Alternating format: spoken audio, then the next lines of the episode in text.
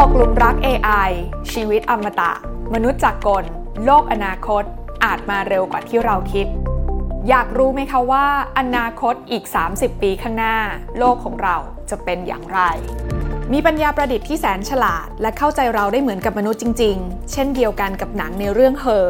มีโลกเสมือนจริงที่เราเข้าไปใช้ชีวิตได้ เหมือนกับหนังในเรื่อง Ready Player One หรือจะมีประตูวาร์ปไปที่ไหนก็ได้ เหมือนประตูวิเศษของโดราเอมอน ดูเหมือนว่าในตอนนี้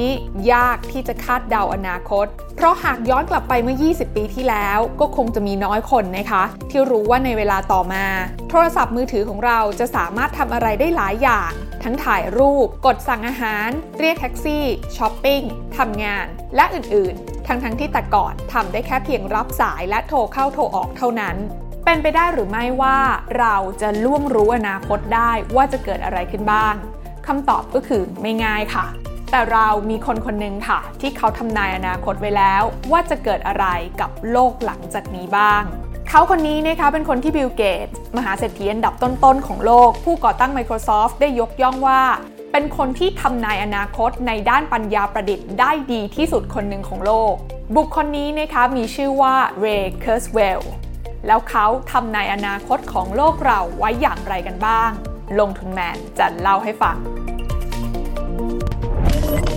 ขอต้อนรับเข้าสู่รายการลงทุนแมนจะเล่าให้ฟัง สนับสนุนโดยแอป Blockdit อยากได้ไอเดียใหม่ๆลองใช้ Blockdit ทำไมคำทำนายของคนคนนี้ถึงควรค่าแก่การรับฟัง และคำทำนายของเขาจะน่าเชื่อถือมากน้อยแค่ไหน นี่คงเป็นคำถามส่วนใหญ่นะคะที่คนนั้นอยากจะรู้ เพราะถึงแม้ว่าเราจะได้ยิน Bill Gates นั้นยกย่อง Ray นะคะ แต่แน่นอนค่ะว่าเราก็ต้องทำความเข้าใจที่มาที่ไปของเขาซะก่อน Ray Kurzweil เป็นนักประดิษฐ์และนักอนาคตศาสตร์ชาวอเมริกันในวัย 73 ปี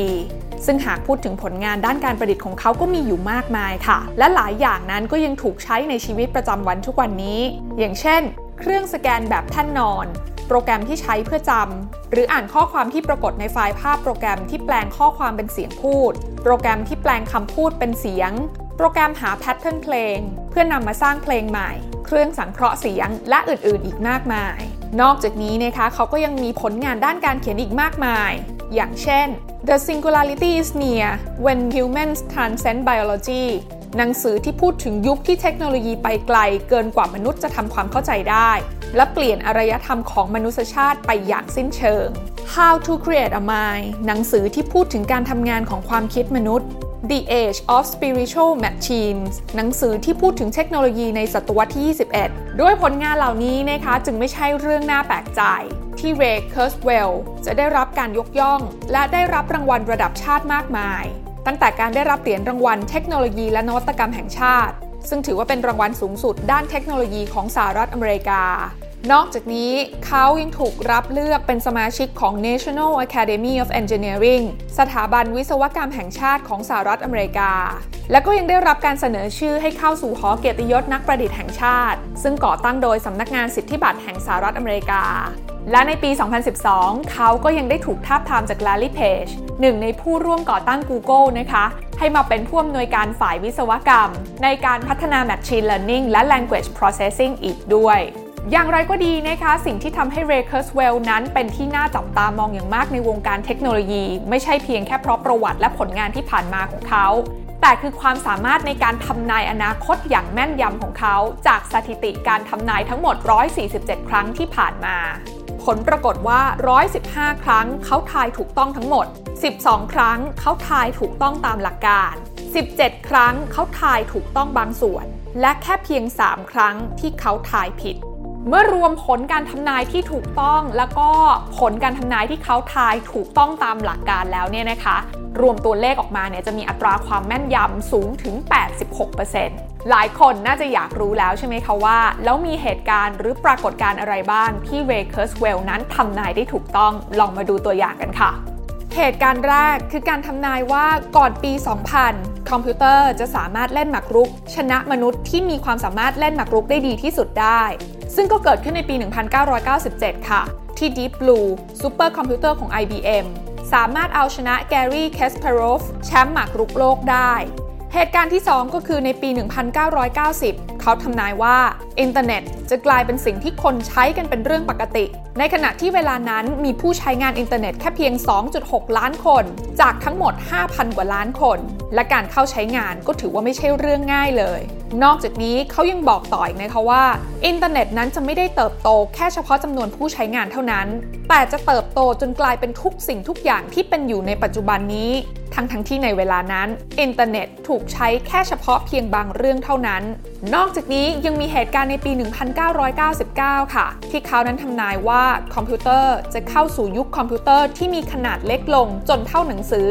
และอาจจะเล็กขนาดเท่าเครื่องประดับ รวมถึงสุดท้าย คนส่วนใหญ่จะมีคอมพิวเตอร์มากกว่าหนึ่งเครื่องอีกด้วย ซึ่งปัจจุบันเราก็เห็นได้จากคนรอบข้างหรือแม้กระทั่งตัวเราเองนะคะ ที่มีตั้งแต่โน้ตบุ๊กแท็บเล็ตสมาร์ทโฟนไปจนถึงสมาร์ทวอชมาถึงตรงนี้คำถามที่เกิดขึ้นในใจของใครหลาย ๆ คนตอนนี้ก็คือ แล้ว Ray Kurzweil เขารู้เรื่องราวเหล่านี้ได้อย่างไรคำตอบก็เพราะว่าเขาใช้ the law of accelerating returns หรือกฎผลลัพธ์ของอัตราเร่งที่ช่วยในการคาดการณ์ซึ่งมีแนวคิดว่าเทคโนโลยีนั้นจะก้าวหน้าอย่างทวีคูณ เพราะเทคโนโลยีเดิมจะเป็นตัวต่อยอดให้กับเทคโนโลยีใหม่ กฎของมัวร์หรือ Moore's Law เป็นหนึ่งในกฎที่สอดคล้องกับกฎข้างต้นค่ะ โดยมีการกล่าวไว้นะคะว่าจำนวนทรานซิสเตอร์ที่สามารถบรรจุลงในชิปประมวลผล จะมีการเพิ่มขึ้นเป็น 2 เท่าในทุกๆ 2 ปีการเรียนรู้แนวโน้มแบบนี้นะคะจะทำให้เรานั้นสามารถคาดการณ์ความสามารถของอุปกรณ์อิเล็กทรอนิกส์ในอนาคตได้ค่ะ ตั้งแต่ความเร็วของการประมวลผล ความจุของแรมจำนวนพิกเซลของกล้องดิจิตอลและอื่นๆ อีกมากมาย จนสุดท้ายสามารถนำไปคาดการณ์ความสามารถของเทคโนโลยีในอนาคตได้นั่นเอง ทีนี้คำถามที่ถือว่าเป็นไฮไลท์ที่ใครหลาย ๆ คนอยากรู้ของเรื่องนี้ก็คือ แล้วหลังจากนี้ล่ะ Ray Kurzweil เขาทำนายอนาคตของโลกเราหลังจากนี้ไว้อย่างไรกันบ้าง ประเด็นแรกค่ะ ในปี 2024 เขาทำนายว่า รถยนต์ไร้คนขับจะถูกใช้ในวงกว้างเป็นที่เรียบร้อย และอาจถึงขั้นไม่อนุญาตให้คนขับรถด้วยตัวเองอีกต่อไป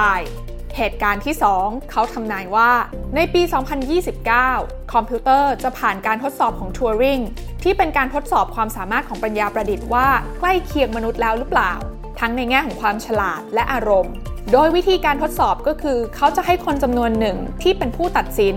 สื่อสารกับคนและคอมพิวเตอร์ผ่านรูปแบบของการพิมพ์ข้อความหรือเสียงก็ได้แล้วให้คนกลุ่มนั้นตัดสินว่า ผู้ที่สนทนาอีกฝั่ง เป็นคนหรือเป็นคอมพิวเตอร์ ถ้าคนกลุ่มนั้นทายผิด หรือไม่สามารถแยกได้ระหว่างคนกับคอมพิวเตอร์ว่าใครเป็นคนตอบ ถือว่าจะเป็นการผ่านการทดสอบของทัวริง และสรุปได้ว่าคอมพิวเตอร์จะสามารถเลียนแบบความคิดที่เหมือนมนุษย์ได้แล้ว ซึ่งหากถึงเวลานั้นจริง ก็หมายความว่า เราคงจะสามารถพูดคุยกับปัญญาประดิษฐ์ได้เหมือนกับเพื่อนคนหนึ่ง และบางครั้งอาจนำไปสู่การตกหลุมรักในที่สุดก็ได้ เช่นเดียวกับธีโอดอร์ที่ตกหลุมรักซาแมนธาปัญญาประดิษฐ์ในภาพยนตร์เรื่องเฮอที่ออกฉายในปี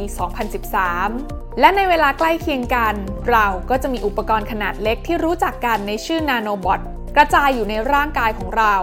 โดยอุปกรณ์นี้จะทำหน้าที่ในการต่อสู้กับโรคร้ายต่างๆ รักษาบาดแผล รวมไปถึงซ่อมแซมความจำและเพิ่มความสามารถทางปัญญาของเราด้วย ซึ่งเมื่อถึงเวลานั้นนะคะ มนุษย์ก็จะป่วยได้ยากขึ้น และการมีอายุที่ยืนยาวนานกว่า 100 ปี ก็น่าจะเป็นเรื่องปกติมากขึ้นในเวลานั้นเช่นกัน นอกจากนี้เขายังทำนายค่ะว่าในช่วงทศวรรษ 2030 มนุษย์จะเข้าใจระบบการทำงานของสมองเชิงลึก จนถึงขนาดสามารถอัปโหลดสมองของคนเราไปสู่คอมพิวเตอร์หรือว่าหุ่นยนต์ได้ และในช่วงเวลาเดียวกัน Metaverse หรือโลกเสมือนจริง ที่เรารู้จักมาจากกระแสที่ Meta หรือชื่อเดิมว่า Facebook กำลังสร้างโลกของตัวเองขึ้นมา เมื่อถึงเวลานั้น เราจะเริ่มรู้สึกเหมือนเราอยู่ในอีกโลกนั้นจริง ๆ ได้ร้อยเปอร์เซ็นต์นั่นหมายความว่าเราจะได้ใช้ชีวิตไม่แตกต่าง จากภาพยนตร์เรื่อง Ready Player One ในไม่ช้านี้ค่ะ นอกจากนี้ในปี 2040 เขายังทำนายว่ามนุษย์จะสามารถสร้างอาหารและสิ่งของต่างๆ ได้จากอากาศด้วยนาโนเทคโนโลยี และภายในปี 2045 ความเป็นมนุษย์และเครื่องจักรจะแยกออกจากกันได้ยากมาก เพราะร่างกายของเราจะไม่ได้มีแค่เฉพาะชีวภาพอีกต่อไปแล้ว และที่น่าสนใจที่สุดอีกเรื่องหนึ่งก็คือ การเกิดขึ้นของสิ่งที่เรียกว่า the singularity นั่นหมายความว่าคอมพิวเตอร์จะสามารถพัฒนาจนมีความสามารถเหนือกว่ามนุษย์ในทุกๆด้าน จนมนุษย์ทั่วไปไม่สามารถตามคอมพิวเตอร์ได้ทัน โดยเหตุการณ์หลังจากนี้เรย์เคิร์สเวลบอกว่าเป็นเรื่องยากที่จะคาดการณ์ค่ะว่าจะเกิดอะไรขึ้นต่อไปซึ่งก็ตรงกับจอห์น วอนนอยมันน์ นักคณิตศาสตร์คนแรกที่พูดถึงเรื่องของ The Singularity ขึ้นมา อย่างไรก็ตามนะคะ สุดท้ายอนาคตก็คือเรื่องของอนาคตค่ะ ไม่มีใครรู้ว่าอะไรจะเกิดขึ้นบ้าง และจะเป็นไปตามที่เคิร์สเวลนั้นได้ทำนายไว้หรือไม่ แต่ถ้าฟังดูแบบนี้ก็อดที่จะตื่นเต้นไม่ได้เหมือนกัน กับสิ่งที่คาดว่าจะมีโอกาสเกิดขึ้นในอนาคต แต่ต้องบอกว่าเรื่องนี้คงไม่มีใครตื่นเต้นเท่ากับเรย์เคิร์สเวลอีกแล้ว เพราะเขาในวัย 73 ปีณวันนี้กำลังรักษาเนื้อรักษาตัวอย่างดี ทานอาหารเสริมรวมกันกว่าวันละร้อยเม็ด แล้วก็ฉีดสารต่างๆ เพื่อที่จะรักษาตัวเองให้อยู่รอด เพื่อที่จะรอดูว่าสิ่งที่เขาทำนายเอาไว้ถูกต้องจริงหรือไม่